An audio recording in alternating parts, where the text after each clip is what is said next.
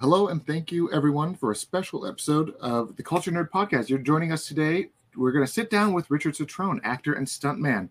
He has been doing this work for over 30 years. He's been pretty much in everywhere that you could possibly think of. And we want to talk to him about his body of work and what it is like being a stuntman in Hollywood today. So, thank you for joining us and sit tight, and here we begin.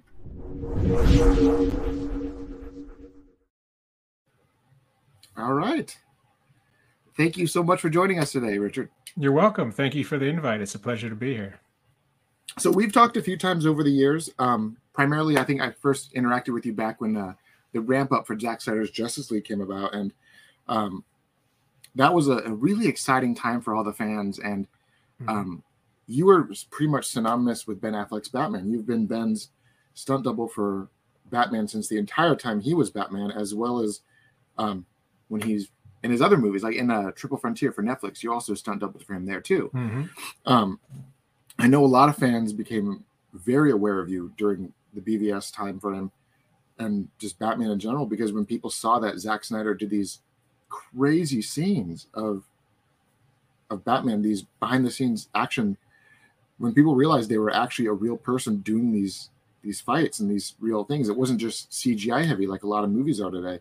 Mm-hmm. A lot of people found it was you and just gravitated toward you. So, um, like I said, you've had this tremendous body of work for the last 30 years. And what's it been like being a stuntman for the last 30 years? Well, I mean, it's been a great ride. It's a great career. Um, it's it's I've had other jobs because I got into stunts relatively late. I got into stunts like in my late 20s and I've had other jobs and I know what it's like to drive to a nine to five every morning. And, and you know, it's, it's fine for some people, everybody's different. Uh, but for me, I just didn't enjoy it. Um, and stunts is something that I it's aspired to do um, from a younger age. And uh, I, I just consider myself extremely fortunate every day that I've had the career that I had. I mean, I never would have ever thought I would have a, a, the career that I've that I've had, and it's it's um, I'm very grateful and I'm really really fortunate person. So, you were um, when I first first movies that I remember seeing you in back when Michael and I were in high school. Actually, um, we saw you in uh, the Time Machine, and this movie came out back in 2002, and Michael and I were I think freshmen or sophomores, freshmen or sophomores at that time. I can't remember, um, but you were one of the Morlocks, and mm-hmm I remember that movie. It felt very reverent to the original, but it was also very unique in modernizing everything. It was also one of the first times I think you and uh, the I just totally blanked out on his name. My apologies. Uh, you also worked on the same film with uh, the actor who played Alfred from Batman v Superman, Jeremy Irons. He was mm-hmm. the the lead villain Morlock, and you were essentially like the kind of like the most front and center Morlock for most of the movie. Um, what was it like working in a in that? I mean, that was 20 years ago, and the whole movie you were in these heavy prosthetics. Yeah, it, it really wasn't um, prosthetics in, in in the the the true definition of what we consider prosthetics in the film industry. It was a it was a suit. It was a big latex rubber suit, very much like the bat suit. So what I really I started doing started doing work like that because I'm taller and thinner. So some of these creature effects places would seek me out, and I could I could you know I could do a little bit of acting and I could emote through the suit. You could see the emotion of the character, so they like to use me. Um, so the cool thing about it was that was one of my earlier jobs doing that, and all all of that those jobs led up to you know playing Batman because it gave me great experience. I literally logged hundreds of hours in latex suits before I played Batman. So I knew exactly what to expect and I can move well in it. And it's not easy to move in, trust me. So it was a really cool experience. I really enjoyed it. Um, worked for Jeff Imada, who who was a guy that came out of out of the same martial arts academy that I came out of. He was a, he was like trailblazer for the martial artist uh, from the, from the Inosanto Academy. And then since then, there's been a bunch of us that have got into films. So it was a joy to work with him. He's kind of one of my heroes growing up in film, and uh, I just it was a, it was a really cool experience and very very valuable experience. can you speak more about the suits? Because I think that when we're watching the final product of a film, we don't understand that like there's a fight scene or like they've talked about like what they want to have happen on the day. Then you put this stuff on, and all of a sudden you realize what your mobility and stuff is. Mm-hmm. How much time do you get to physically move? Like, experience this before you can be like, okay, this is what I can do. This is what I feel comfortable doing. This is probably too hard to do. Mm-hmm. It depends on the project. On that particular project, I was fortunate because Jeff had me um, work out in the suit a little bit because he wanted me to come up with a movement, the way these creatures would move. You know, how would they move when they're standing on two legs? How would they move when they're running? You know, that would be more of a, you know, of a four-legged uh, movement. So I got to log some hours in the suit, but um, it is definitely if you can do it, if you're able to get the time, and not everybody is because some guys just come in and work a couple days and they don't have really the time to do it. It's it's so valuable because it's a whole different deal. Everything is an effort. Lifting your arm up is an effort in those suits. You know, lifting your leg up, like you know, to, to, to, for instance, to kick in martial arts, you need to chamber your knee up high, right? you can't do that in the bat suit. There's no chambering, right? So you have to figure out ways to work around it, and and having a lot of experience really really helps. It, it, it helps a lot. So yeah, it's valuable if you can get time in that suit. And I did for BVS. I did get time in this a lot of time in the suit. And then for most of my projects, if I know I'm going to be in a big heavy suit, I like to try to get as much time as possible. So uh, after the Time Machine, a lot of another movie that Michael and I immediately remember you from was uh, Underworld. Mm-hmm. Uh, you played uh, the character both as human and as a, uh, a werewolf. So you were uh, this fella. I do not remember that character's name. I don't think they actually gave him a name on screen. Um, um what was his? Yeah, he did have a name. Uh, but, but, but, I can't remember it right now. I always referred to him as Jeff. That's always the that's the character I call Jeff. He's uh he's a real he's part of the Lycan crew. Everyone likes him. Everyone's like good for Jeff, but like you know, the vampires, of course. Yeah. I see. I remember my buddy's name. The guy next to me is Michael Mukadis. He's a stunt stunt uh, professional as well, and his name was Taylor. I can remember okay. his name, but for some reason I can't remember what my name was. If that guy's name is Taylor, for sure that guy's name is Jeff. For sure, I feel confident about that. But uh, so you played him um, in obviously these scenes where you had to get extremely in shape, where you were uh, transforming out of the Lycan form.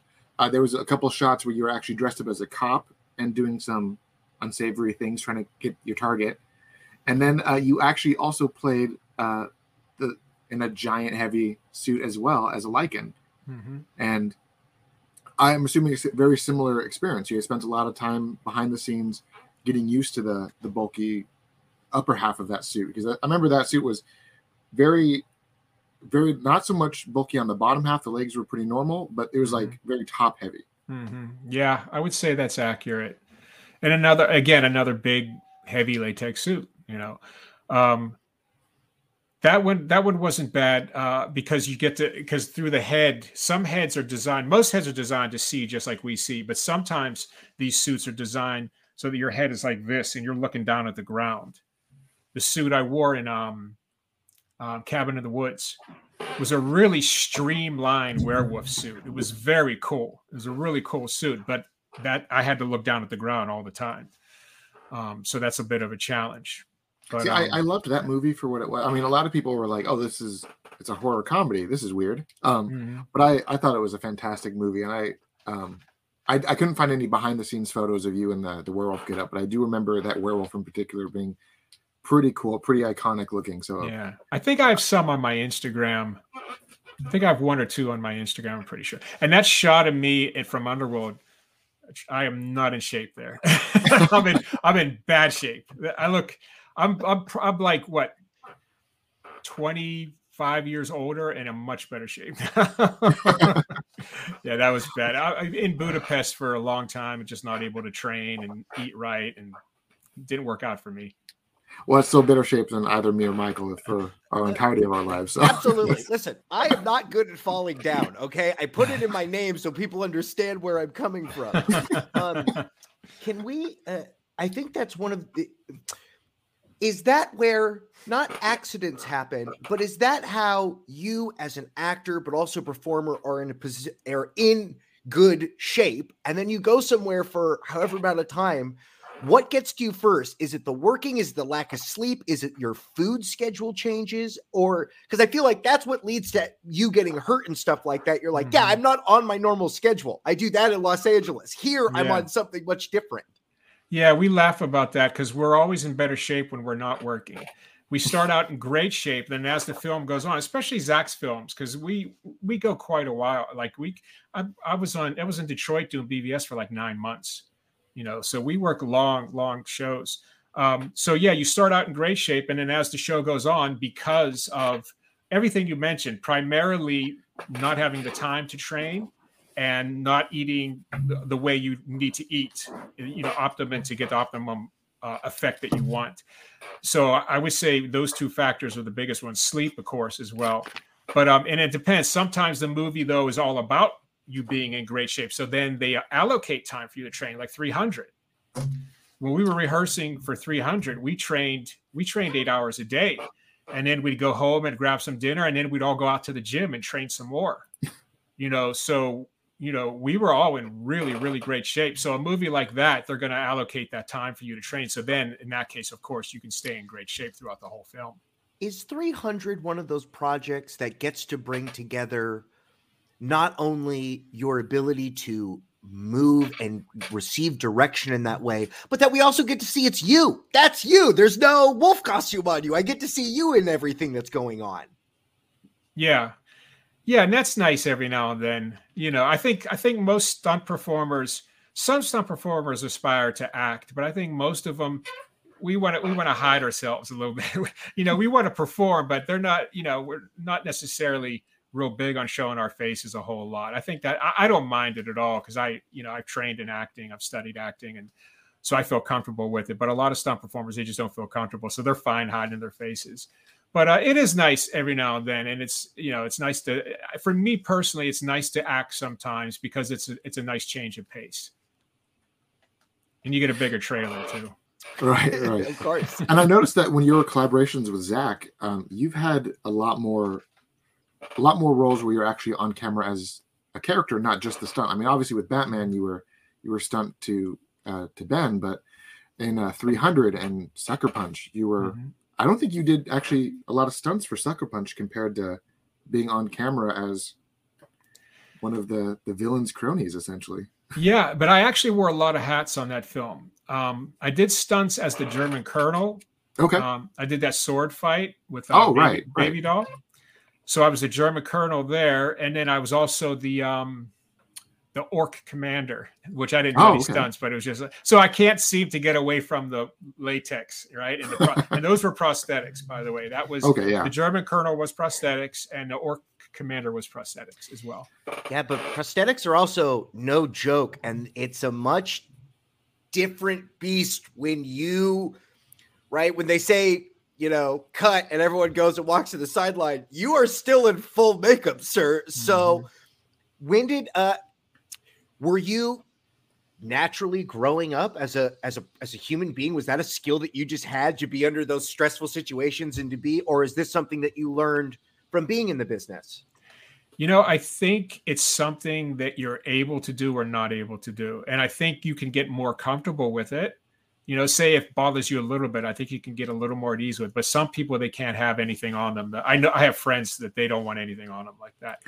Um, I I so, remember yeah. actually reading an interview. Sorry, I, I, remember reading an interview with Christian Bale where he said that when he first wore the bat suit, he felt really claustrophobic because the whole thing was like a wetsuit and mm-hmm. it was uh, compressed to his face. He said he would get these massive migraines and headaches, and he didn't think he could do it at first. Eventually, he got better at it, like you said. But mm-hmm. um, 100%, like either you're the kind of person who can thrive under that or you yeah. just immediately go into panic mode. Yeah, and and as it's it's interesting too. You will you do get used to it to a certain extent, and then um, as you get older, it seems to get worse because I get a little claustrophobic. Like I can feel it creeping in, and I just kind of push it back. But as I've gotten older, I feel like when I did um, when I did Time Machine, the hero stuff that I did in the animatronic he- head, where the eyebrows and eyes and everything moves, uh, you know, it's pretty amazing. but that head, you can't see out of it at all. It's completely closed in. And it's not something like if you're really tired, you're breathing heavy and you need you need to get out of it, you just lift it off your head. No, they need to get you out of it. And it takes it takes about 5 minutes to get you out of that thing. So if you're having a little panic attack, you, you know, you better you're you're in trouble. You better calm down You're a little done bit. for, yeah. And, and the only way I could see was they had a TV screen right in front of my eyes, and there was a camera in the nose. So I could only see like in one dimension, you know. So it was black and white. And actually, like, so if you try to grab something in front of you, you think it's there and it's not there because you can't, you have no depth perception. Right. So we're rehearsing for us for a scene where they wanted me to run through this bamboo forest with this head on, and I'm like, yeah, it's going to be rough because moving things away, you can't really absolutely tell where they are. In the first rehearsal, I broke my toe because I kicked one of them, Oh. right? So now I got to work the rest of the day with a broken toe. But you know, it, it's I think about that. I think I don't know if I'd want to do that today. and, and, and just to emphasize what you said, so on top of all that uncomfortable part, you then break your toe, which you don't tell anybody because you're not going to not do this movie. So now you Yeah. have a broken toe on top of being in this suit. That stuff is, and those little, eh, you know, I, I know on a longer shoot how those little things add up. But if it's something like this, or you know, you know that it's only going to be a short amount of time, it's like, right, I have a broken toe. I'm not going to not work. yeah, that's the shoot you did with a broken toe. yeah. Luckily, it was a middle toe, so I had support from the other toes on each side. If it would have been my big or small toe, that would have been rough. you know? What Yeah. are I haven't broken enough toes. What are the good toes to break? What are the bad toes to break? I think anything in the middle is good. Same thing with your hands. I think anything in the middle, you're much better off than than on the edges. So speaking of like with the the way that Morlock suit worked, it very much sounded like another movie that you worked on, which was Iron Man, where you actually were uh, in the big fight scene. Mhm. Um, you were wearing the suit. You were actually wearing the practical suit that they made for this film. yeah, And now, obviously, now in the, the movie since then, it's all just been Robert Downey Jr. in like gray pajamas with markers all over his body. But in that first one, you really helped sell the realism by having a physical suit. What was it like in that one? I I loved it. Um, it's the only film where they had a full suit. The rest of them, sometimes they would bring out a helmet, and sometimes they'd bring out a chest piece, like shoulder pads. Mhm. Um, but it's the only film where they used a full suit, and I really enjoyed it. I would much rather have, and it goes for Batman or any any superhero that I would ever play, um, a full suit because you just feel the character so much better. When you're in pajamas, you're like you're so comfortable. It's nice. You lounge around. It's so easy between shots. The other stuff is tough because you got to find a comfortable position when you're sitting, and that's hard to do. But as far as the performance, which is all I really care about, you know, the, I'm going to forget about how uncomfortable I am, you know, 20, 30 years from then. But that stuff's on film forever, right? So that's what I that's what I'm concerned about. And I just feel more like the character when I'm in a real suit. And I think I was really, really fortunate to be one of the guys that got to be in that suit and and portray that character. And then speaking of the full suit, I mean, you were Batman for that entire time in BVS, Suicide Squad, Justice League, almost back to back for what two, three years of filming, just all three of those projects. Yeah, Um, yeah, yeah, but further longer than that, I think, um, because of you know Zack's Zack's stuff. He did some. He did a little bit of uh, additional photography for JL. Mhm. Uh, but yeah, right around there probably. And I know that. So in the, the Justice League, you're in the full bat suit fighting a Parademon, which is just a dude in the pajamas. And then um, I remember uh, we spoke to Ray Fisher a couple years back. He said that he always felt a little inadequate next to all the other actors because they're all in their costumes, and then he's just in the the pajamas because he's cyborg. Everything he does is pure CGI. Hmm. So it's pretty and, and seeing that the actual physical fight scenes, these the the warehouse scene, which is for a lot of people the epitome of of Batman in combat, and even the uh, Suicide Squad where you're on top of the Lamborghini spinning around that corner. Mhm. What was it like playing Batman?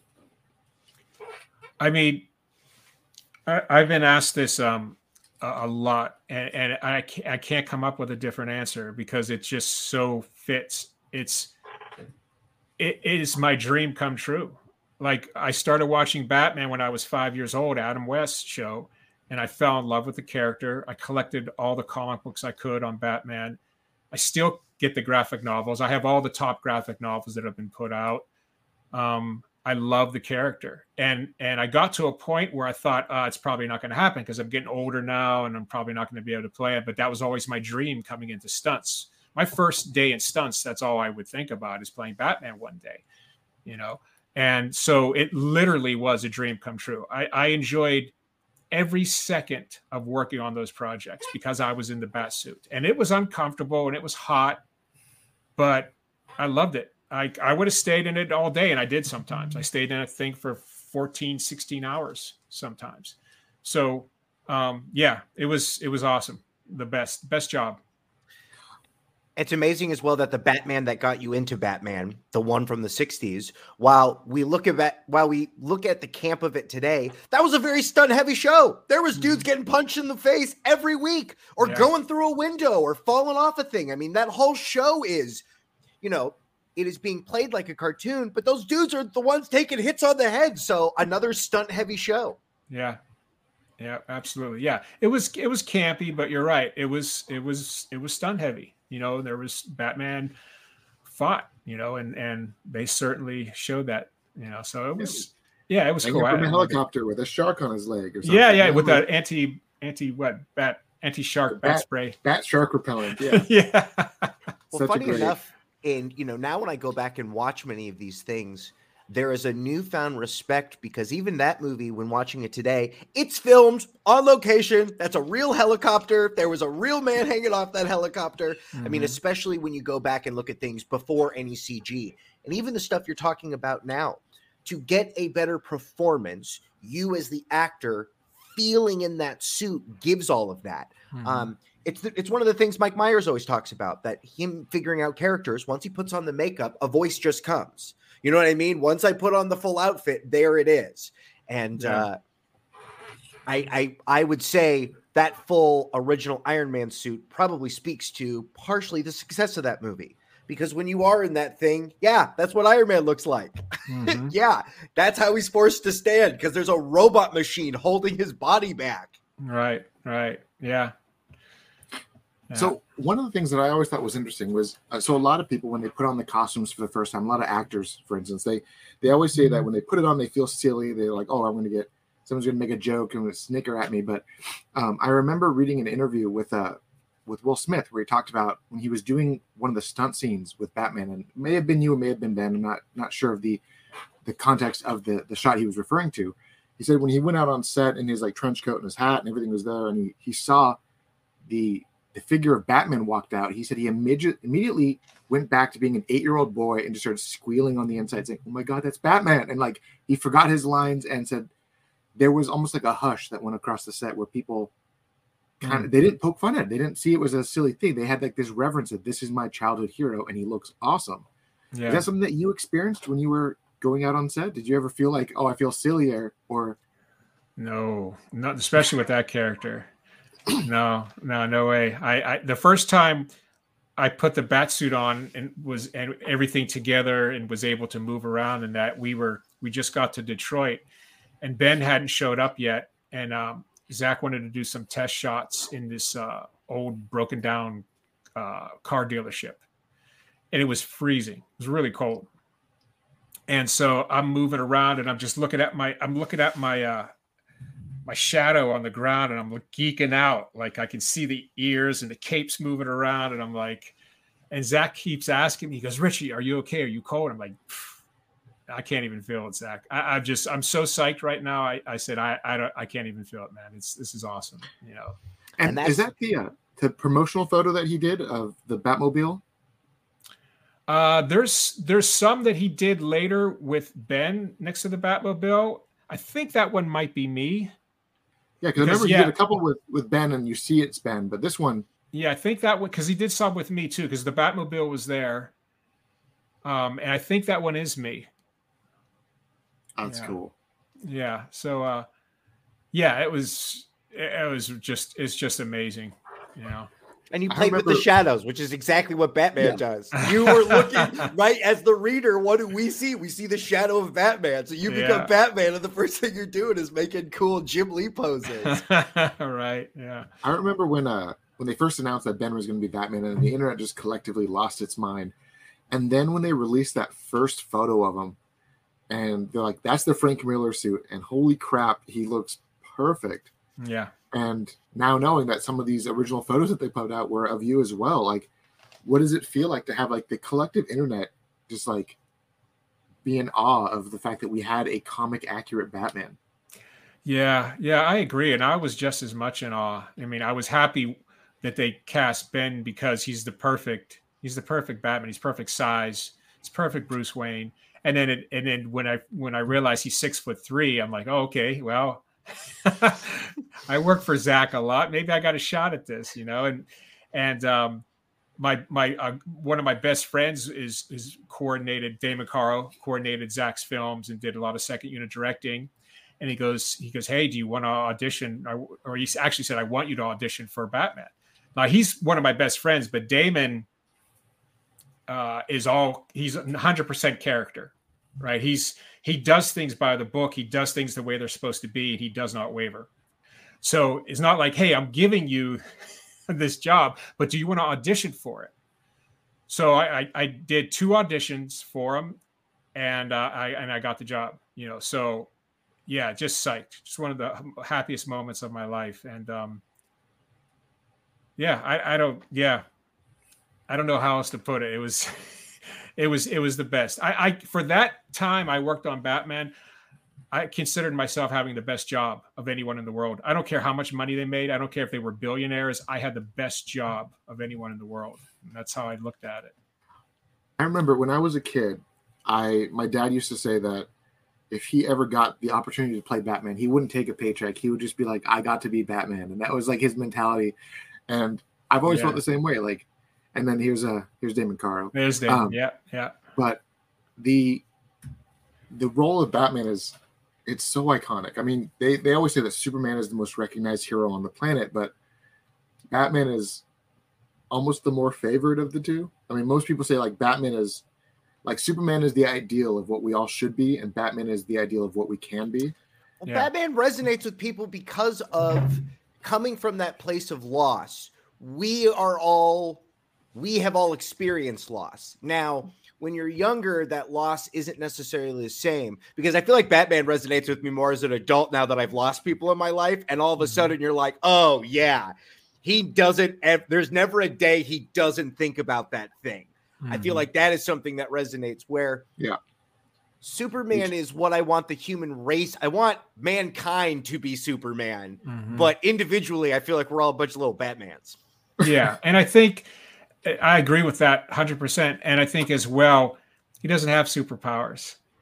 You know, so we yeah. could we you know we we can uh, look at that and associate ourselves pretty easily with that character. Can I ask you uh, what? Let's just take one fight scene out of one of these movies, what is the process of blocking it? When are you communicating with the director? When are you communicating with the stunt staff? When are you getting ready for performance? Uh, how long does that execution take? Because these movies you talked about, you know, working on them for nine months at a time, that is a huge span. And not only, you know, mm-hmm. the schedule of the actor's life of being on call, and some days you're working and some days you're not, but how does it go about from an idea on a piece of paper to the execution of it?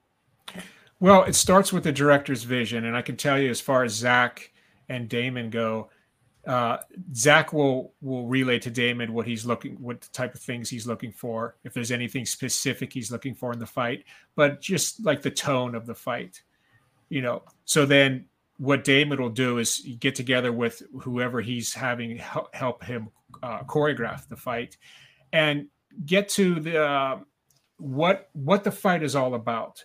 See, because with with action, just having gratuitous action really isn't the way to go. It has to it has to propel the story. It has to move the story along, right?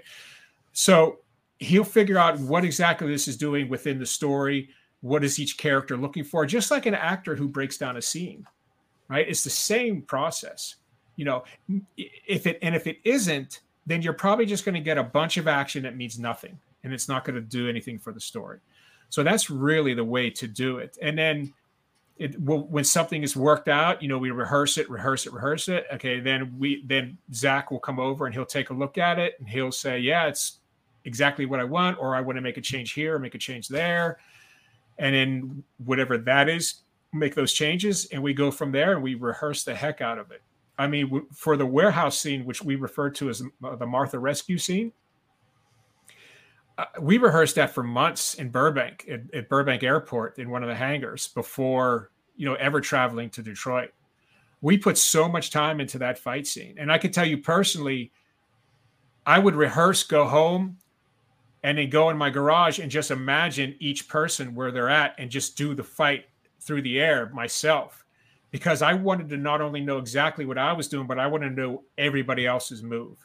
So if somebody you know, altered their movement, did something, maybe they just forgot something for a second, I would know where I can just pick it up and go on and move on, and we wouldn't have to cut.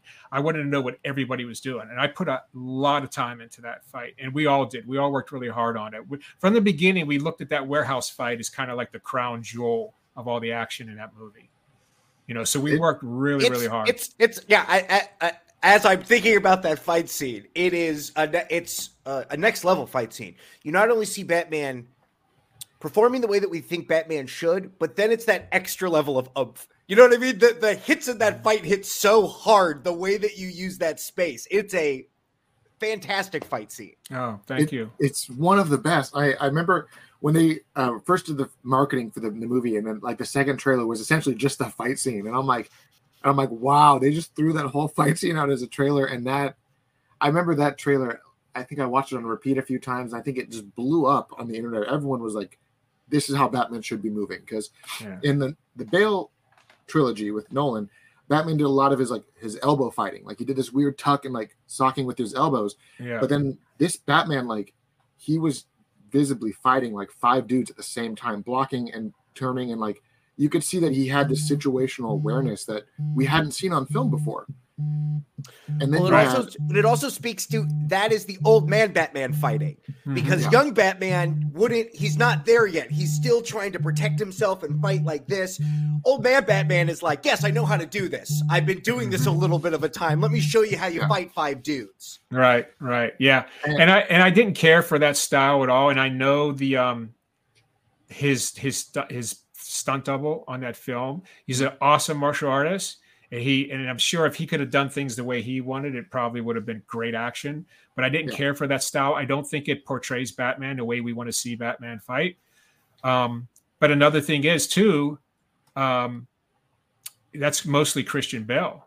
Yeah, mm. you know, so you know, I, I, you know, for me to do be able to have things go the way they did, I was very fortunate because I had a director that said, "Hey, he's in a mask. We'll have Rich do it." You know so i was really really lucky. But some directors you know they that's not they want the actor no matter what you know yeah. so it, yeah it's very very fortunate. Are we in the golden era of stuntmen right now? Because masked crusaders is such a large portion that in the past there would maybe be scenes that you would do but now you're 65% on screen. You know what I mean? In some mm-hmm. of these movies and some of these fight scenes and stuff like that. Um, I was listening to the uh, stuntman who did um, the Black, uh, he played Black Panther in Civil War, and he was like, every time Black Panther was on screen, that was me in the suit. Every, yes. Mm-hmm. So I don't know. Is is it, it, the great part about it is so many people are working right now. The yeah. downside is it that little kids are don't know. You know what I mean? Like they're we're analyzing one person, but you're the person doing all that cardio. Yeah, yeah, I and I yeah, that, it's a that's actually a very good point that, that you made up because because superhero movies are so prevalent and masks are so prevalent with superheroes, it's it's really a great time to to do action as a stunt performer because we're getting to do a lot of it. Um, studios they still kind of want that illusion you know? They still kind and that's why i don't i don't talk a lot about it. On podcasts i'll talk a little bit about it um but i don't go into everything. You know i won't go into really tight details about who i did this ben did that. I, I, because they still kind of want that illusion you know and, and they kind of um if the fans still believe that the actor's doing 100% of the action, I think the studios are okay with that.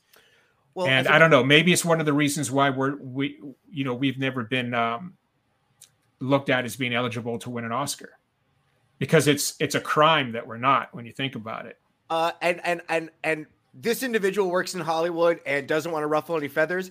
It is a travesty that there is not an Academy Award for Best Stunt Performer of the Year. The people in the industry know who is on this list and know mm. the individual's work ethics. The yeah. fact that we are not spotlighting that is a crying shame. And it's why when people like Quentin Tarantino say it, Captain America is the star, not the movie star, it is mm-hmm. because mm. of all of this gray area. Mm-hmm. And you know, they need to promote these movies, but at a certain point, they know they know when they watch the movie which was their days and which wasn't their days. So yeah, I heard. Yeah, yeah. and and you know, and honestly, um,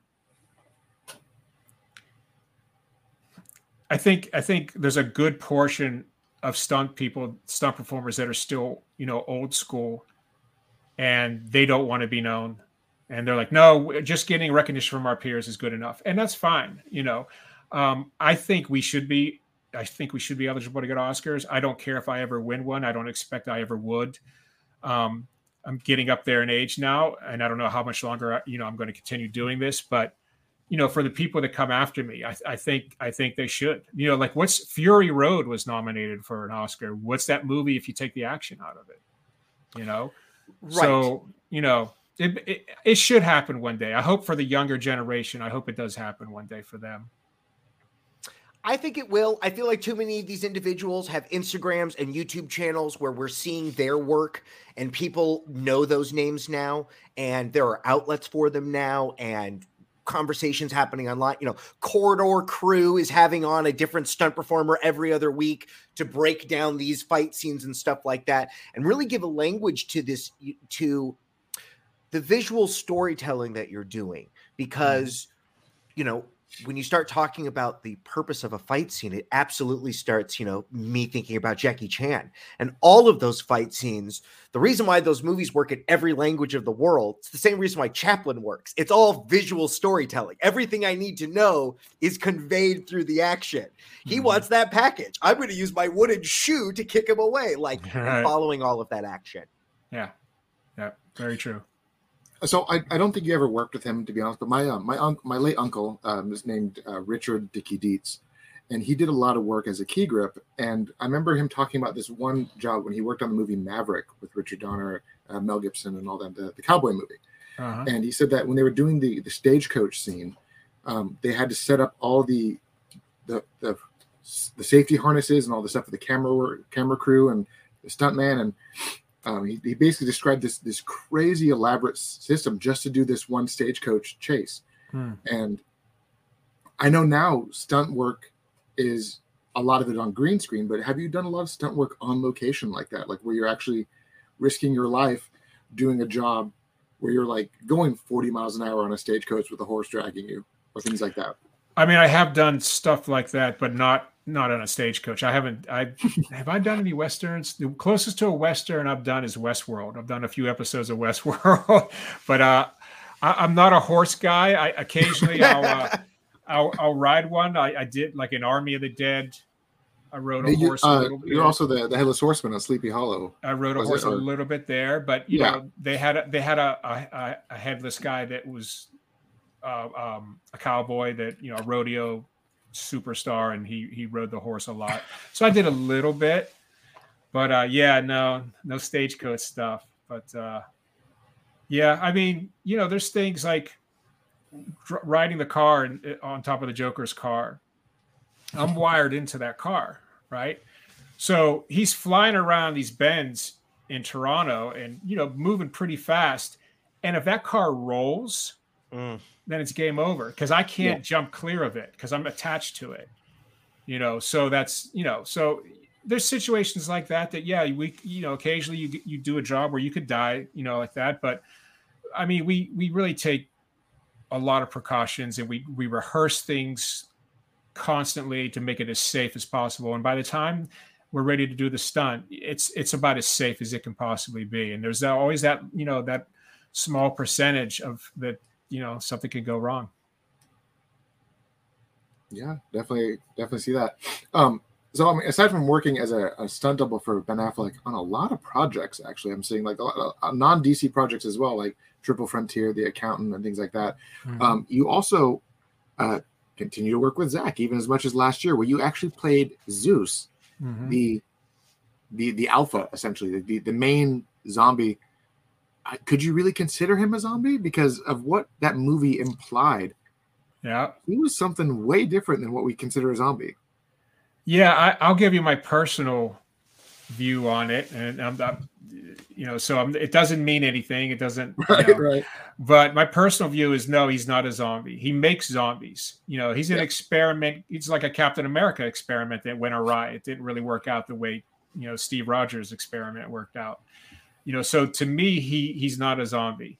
Um, but uh, and and doing that film I was always looking for moments to bring out his humanity because I always felt like there's still a human being in there, you know, and there's certain things that'll that drive him to the point where the humanity comes out.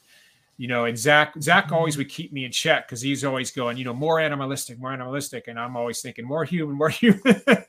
so we were, so it, I think it worked out really good. I think him keeping mm-hmm. me in check with what he wanted from the character you know, I think everything, I think everything worked out pretty well, and I think we got a, a pretty cool character out of it in the end. Yeah, and I love that. After I after I watched the movie, I got the pleasure of sitting down with Zack, and I asked, I asked him a thousand questions on on what was going on with Zeus, and he's like, I can't tell you, I can't tell you. He just kept like shutting me down. Yeah. Um, but I mean, you had the the introduction of the movie where uh, Zeus is being taken away from Area 51, and in the sky behind it, you see UFOs flying around and zipping yeah. by, and I'm like, okay, so Zeus has something to do with aliens. So super soldier aliens, there we go.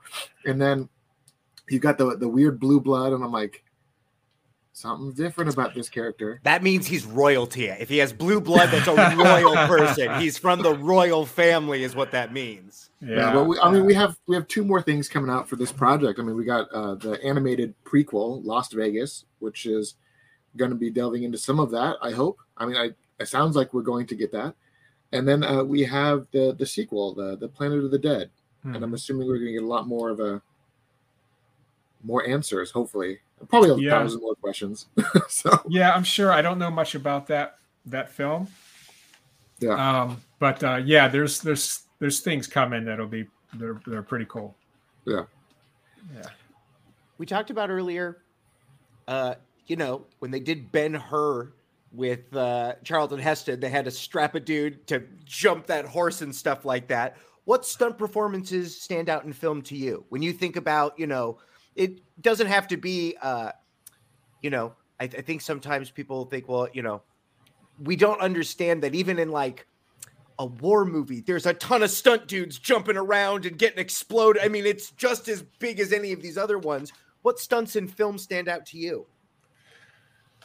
Oh wow. Um, you know, sometimes sometimes the smaller stunts that don't look like much hurt the most. Mm. Like I've done things and I've watched it and I'm like, yeah, it doesn't look like anything, but it, it really hurt when I did it, right? And there's one that I can think of that my buddy Adam Hart did where he went down. It was one of I think it was was it a, one of the Die Hard films? It might have been the same one I worked on. I worked on one called Die Harder. I think it was the fourth Die Hard. I have a I have a gun battle with Bruce Willis in in this kid's apartment, and I get blown up and knocked across the room. But he, I think it was that movie. He did a he did a he was tied to a chair with rollers on it and and got pushed backwards down a flight of stairs. It was about 20 stairs and I know that hurt. I, I that sounds painful. Oh my gosh! Like, cause he can't move, he can't put his hands up to protect his face. Could Just they got to kind of maneuver himself? Could they pad the stairs? I don't know if the stair. I hope they were. I don't know if they were. I, I, can't say for sure because I I wasn't there on the day they shot it. But you know, little things like that, like really hurt. Um, the thing that my buddy Tim Rigby did, I thought was just uh, an amazing, fantastic stunt. Um, what were the movie, the series of movies? Um, Oh my gosh, I'm so bad with names these days. We'll just start guessing movies. Okay. He, uh, he did. Snow White and the Seven X, Dwarfs. It was made in the 40s. I think it was Triple X. Okay. Where he goes yeah. off off the off the bridge in the car and jumps out of the car in, with a parachute. Do you remember that? That sounds that like was, a triple X thing. I remember there was one where he did like a, a like a dirt bike down a snow plow or a slow mountain, and then it yeah. sounds like the same movie to be honest. Yeah, yeah, that was a, that was a pretty death-defying stunt. I mean, something goes wrong there, it's over. You know, my buddy did that, Tim Rigby, and of course, all the stunts you ever see on the James Bond movies are right. are so much fun to watch. Yeah, I mean, they're just some awesome. They're so well done, and and and some dangerous stunts as well. I definitely love the newer ones with in that regard because I remember I was talking to my son just I think yesterday actually. He was asking me what the uh, the last franchise of James Bond was like when it was uh, Pierce Brosnan, and I said it started out great, then got really silly near the end because mm. um, it's got more gadgety, more gadgety, and then when they redid it with uh with uh Daniel Craig. Daniel Craig, yes. I was like Craig. I'm like, is, where is the other half of his name? Um, the first movie they did that whole parkour scene where they're going through the, the mm. construction site, jumping through drywall and then jumping up a scaffolding. Then yeah. and then like in the most the last one, um, live uh, the last one, No Time to Die. He, there's that sequence where he's on the dirt bike and he's zipping up the side of that. Like, uh, it's really cool. Uh, in terms of just practical action set pieces.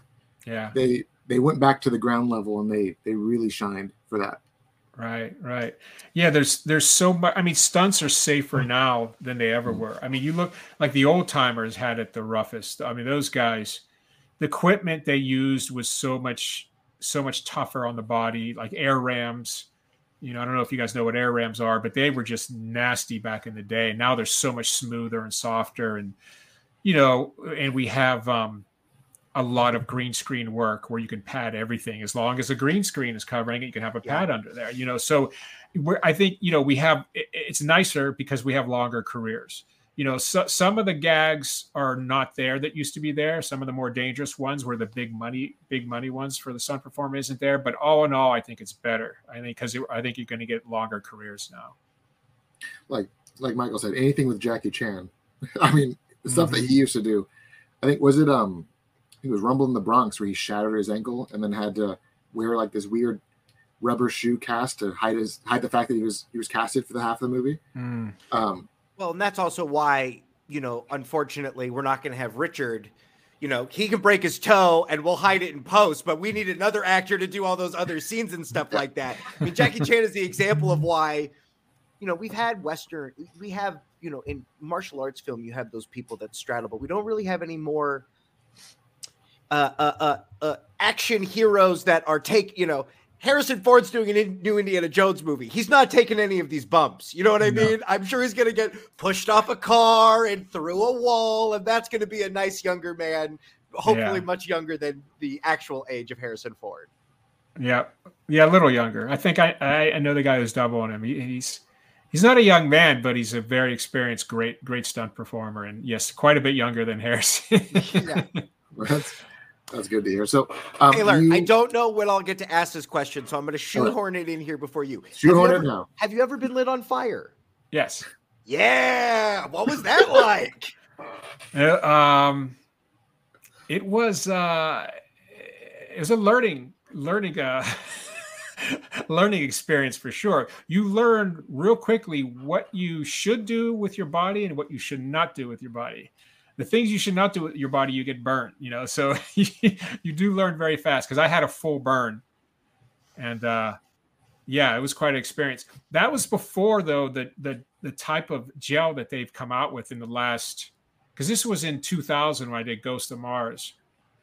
But since then, they've come out with a gel where you could put it on your head if you're bald, right? Your head, your face, and light it up, and you will not get burned just right to your skin. It's pretty amazing stuff. I know of the gel because what was the old method of doing it with just rags? How did they how did they protect you? You had protective gel then, but this is another level of protective gel. Mm, mm. Like that protective gel you would put like um uh you know these rubber exercise suits you'd put that as like a well you'd have your nomex on first which is fire fireproof and then you put that suit over top of it, put gel over top of that, then put your clothes on, your wardrobe, and then put gel all over that, gel up your face, gel your eyelids, your ears, everything. Uh, but it wasn't as as as effective as this gel. This gel you can actually see that gel will protect you, but this gel you can actually you can actually p- apply the flame right to it on your skin and it protects you. That's the difference. It's it's amazing. That's, that's black magic sorcery. That's movie yeah, yeah. magic. That is sorcery right there. It's crazy. It's crazy. Yeah, yeah. So when I when I was younger, I remember um, I being told that like the theory of relativity was all about like the awareness that you felt in certain situations. And uh, comically enough, back in '99, I think uh, the shark movie, uh, Deep Blue Sea, I think it was, mm-hmm. they talked about this exact example where, um, say you're uh, doing something that you enjoy time will move extremely quickly. But if you're, say, you light your hand on fire, every second feels like a like an hour. Is that what it was like when you were like lit on fire? Did time slow down for you during every aspect of that? Yeah, probably. yeah, yeah. In situations like that, high stress type thing, they tend to slow down. Mm-hmm. I, I remember I was I was I was I got hit on the freeway on my motorcycle ages ago when I was younger, and I went over the handlebars and I was able to roll out of it but I still remember everything just I felt like I was in the air in slow motion. Like everything yeah. just you know. So I think yeah, in those situations, I think you time does mm-hmm. tend to slow down and setting being just set on fire, I think qualifies. also, when you have a horrific accident like that, are you also mad that there wasn't a camera there? Like you would have been paid so much money if we would have had a crew here to see this guy yeah. go fly it. be some good B-roll footage or something. Yeah. Right. Um, so you you've been in Marvel, you've been in DC, mm-hmm. and the other major tent pole of the nerddom is Star Wars, and you were the stunt double for the Heavy Mando, the fan favorite Heavy Mando. You're one of three people that made this character a thing, hmm. and in I mean, we have Jon Favreau, like the creator of the show, is the voice, and yeah. you've got uh, I, I, can never pronounce his name right um, Tate, Tate, Tate Fletcher. Oh, Tate Fletcher. Yeah. Tate Fletcher. Yeah, he's he's the overall body. Yes. But in the in the book of Boba Fett in season two, you did the had iconic fight scene between the heavy Mando and the Mando as he was challenging him for the dark saber. Yeah, yeah, yeah. That was fun because the because Mando is actually a really good friend of mine. Um, we're actually going to do some gaming a little later on, but he's a he's a good buddy of mine, and uh, we are just so so excited to be able to do a fight together. And we, you know, we've worked together on other things. He's the four the four on one fight in the warehouse that I did with the guys with the knives. He's one of mm-hmm. those guys. Oh, mm. fun! Okay. You know, so we have a good chemistry together, and um, shot. He's on the left with the with the braids. Ah, okay, that's Lateef. Yeah, yeah. Shout out to Lateef, ki- killing it in this oh, universe and galaxies elsewhere he, as well. He's awesome because I, you know, I've told people like I originally I was the original Mandalorian, right? And I did all the I did a week of the camera test, and Jon told me he, you know, he was going to bring in Pedro to to be the Mandalorian when he takes his helmet off. And I was like, yeah, he's awesome. I go, but you know, you're not going to be able to use me because I'm about a foot taller than Pedro is. Yeah. Um, so he goes, ah, we'll work it out, you know. And of course, I knew right then and there I lost the job, mm. but I was extremely excited that Lateef got it because um, he's he's so freaking talented. He's a better Mandalorian than I ever would have been. Trust me. Um, he's so good, and he's he's killed it with the character. And uh, so, really, really happy for him. And the fact that we were able to do a fight together, you know, on Book of Boba Fett was just so much fun. It's really cool. Richard, you're a tall drink of water. You could have been a great Timothy Olyphant, Boba Fett. you definitely had that physique because when he was just like gunslingery, that would have been great. But yeah, yeah. I hear you. well, thank you for that. Yeah, I, I, think it's worked out for the best for everyone. Because if I if I have if I have that job, I can't do Army of the Dead, and right. I and I and I, you know, I love love working for Zack and and, I mean, and, and really enjoyed that character. So I so I all worked out for the best. I remember when I, I saw I saw Army of the Dead in theaters uh, with a buddy of mine when they did that limited release before it came out, and um, everything about Zeus was just so much fun. Like you got the, the, military fatigue pants, that weird cape thing he made, and that weird half skull dome helmet to protect him from getting headshot. I thought I was like, yeah. like this design is just so much fun. well, he said it. He's Captain America. I mean, he's not one to one Captain America, but what was his weird outfit? Well, he's got to have a cape because if you're going to be a superhero, and then right. you need something to protect your helmet. So yeah, right, that's right. even yeah, Superman. I, mean, I always uh, kind of kind of assumed he was more like a, a Spartan because he had the helmet, he had a spear, and he had the cape, and I'm like, this is a zombie Spartan. Like that's what we got in this movie. This is exciting. Yeah, yeah, exactly. Yeah. so before we wrap up, I, we're, we're closing up on an hour, and I don't want to take up your entire day, but because we would take up your entire day, I would ask you how many other times you've been a lit on fire, and tell me what's it like to go underwater for a long time. I'd ask you lots of questions. lots of questions. Um, so, in the world of being a stuntman, uh, now that it's becoming more and more prevalent, more and more accessible, I guess, with with the age of social media and and people just connecting on a almost a global level what do you what advice would you give to someone who wants to become a stuntman? Well, uh, you have to do something to separate yourself from uh, everyday the everyday person, you know, that you find in the street, right? You have to do something that makes you valuable to the film industry, and specifically, if you're talking about stunts, to a stunt coordinator. So you need a skill that is is sought after in stunts, and and a real popular one right now is free running, right? Free running or parkour. Mm-hmm. You know, um, martial arts will always be needed by stunt performers because you, you know, you for that fighting aspect of films. Um, gymnastics is another very popular one. Anything where you learn uh, how to move your body efficiently. How, gymnastics teach you how to move your body in air, so you have a good air sense you know so things like that are, are probably the best right now to study if you want to become a stunt performer. And then you and then you got to get yourself out there you know and and do what you need to do to get into the union. That's your second obstacle. Once you have your skills to the point where you feel you're ready to showcase yourself you need to get into the union. And it's uh, from what i hear it's not so hard these days. You do some background work and you get vouchers and you're able to get in that way. And then you got to get yourself around to stunt coordinators, get your face in front of stunt coordinators. That's a lot harder these days mm. because of COVID.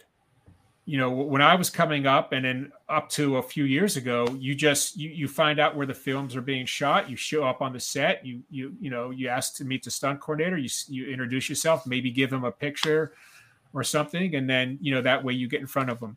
Um, I would suggest now a good way to do it is to find out where stunt performers train because other stunt performers can help you. And a lot of, you know, most stunt performers are really good people, really nice people. If you're not, if you work in the industry all the time and you're not a good person, you're not easy to get along with, you get weeded out because people want to work with people who are nice and easy to get along with. It's just common sense, right?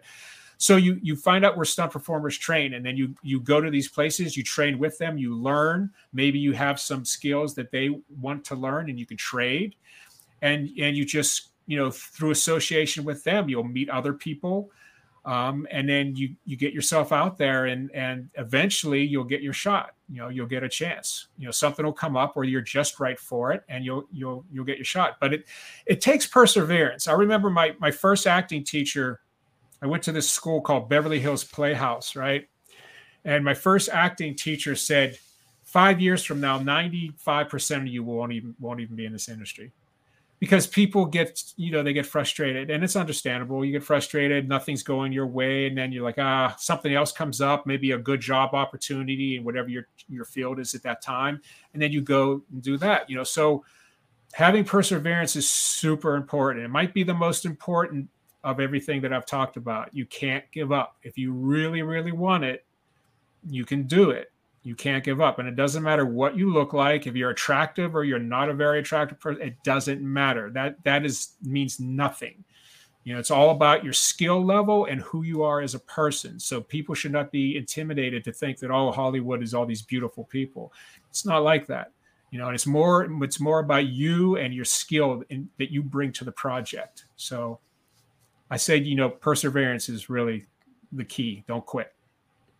So and also light yourself on fire at home. Learn that skill. Early. No, don't do that. you- No, I- do I not know. light Per- yourself. You need perseverance. You got to persevere through the fire. I hear exactly what you're saying, Richard. Ah, Michael, stop giving bad advice. Like no, I- through, I- through the ashes, the phoenix rises. Yeah.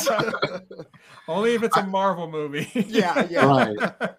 No, I've always felt that if Batman had one superpower, it was perseverance. So Hmm. essentially, you want to be a stuntman, be Batman. Batman. That it sounds happen. like a T-shirt. Yep. But thank you so much for joining us today. This has been You're an welcome. absolute blast. oh, it's my pleasure, guys. Thank you for having me on the show. I'll, I'll come back anytime. Anytime you feel like talking, let me know. You shouldn't have said that, Richard. I have so many questions for you. Hey, it's no problem. If the kids want to see what you are allowed to share because you live in a world of NDAs, where can they see photos that you do have available? Probably the best source would be um, Instagram. I'm on Instagram at stunt uh, underscore Batman. So Great. I have I have a bunch there. I don't post enough. I need to post more. I've been thinking about posting something recently. Um, so I need to do that more. But there is a bunch on there, and you get a good indication of you know characters that I've played in films and people I've doubled. Uh, I, I, understand that this is. Uh, uh, you do not need to update your Instagram. This is not for anybody else. Like at, you are established in what you do. You don't need to get that clout.